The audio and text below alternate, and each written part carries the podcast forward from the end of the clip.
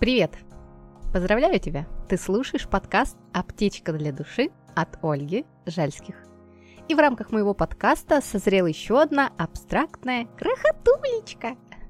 Люди-ежики. Сейчас такой жестокий мир стал, и так мало в нем обычного человеческого тепла, что малейшее проявление доброты люди воспринимают с подозрением. Ходят все такие колючие, и, и только со временем, когда понимают, что с этим человеком безопасно и комфортно, раскрываются и показывают свою нежность и ранимость, как ежики. Свернуться сначала в клубок, а потом потихоньку показывают свой нежный животик. Такие колючие снаружи, но такие нежные внутри. И я не знаю, как ты, но я очень долгое время жила даже не ежиком, а дикообразом – выпускала иголки налево-направо, э, настолько боялась, что кто-то нарушит мои границы и причинит боль, что атаковала первой. Показывала, что со мной шутки плохи. Люди удивлялись. Такая милая и так себя ведет. А мне так хотелось тепла, обычного, человеческого тепла, понимания, любви и заботы.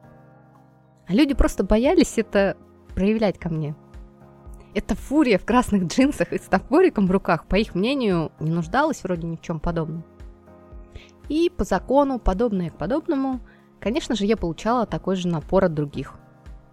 Как думаешь, какие выводы я при этом делала? Правильно, сильнее точила свой топор и иголки. Единственный правильный взгляд был только мой. Кто не согласен, я либо прекращала общение, либо хитростью заставляла сделать так, как хотелось мне – а, вспоминаю это, и даже самой не верится, что это была я. И ты же понимаешь, что это был путь в никуда. А так как во Вселенной все должно быть гармонично, и жизненные уроки нужно проходить, некоторые ситуации научили меня смотреть и поступать иначе. Помнишь э, советский мультик про крошку енота, который свое отражение боялся? А потом по совету мамы – он ему улыбнулся, и все стало хорошо. Вот и здесь также работает.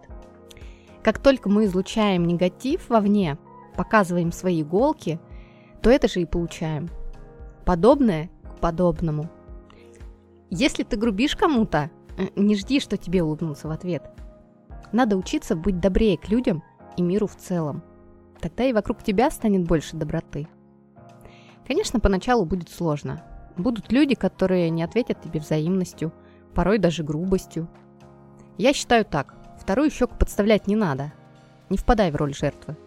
Но делать выводы и устанавливать свои границы необходимо. И продолжать шаг за шагом идти дорогой доброты. И со временем ты все почувствуешь и начнешь замечать добро все больше и больше с каждым днем вокруг. Поверь, это не просто слова – я сама прошла через это и знаю, о чем говорю. Любые перемены происходят изнутри.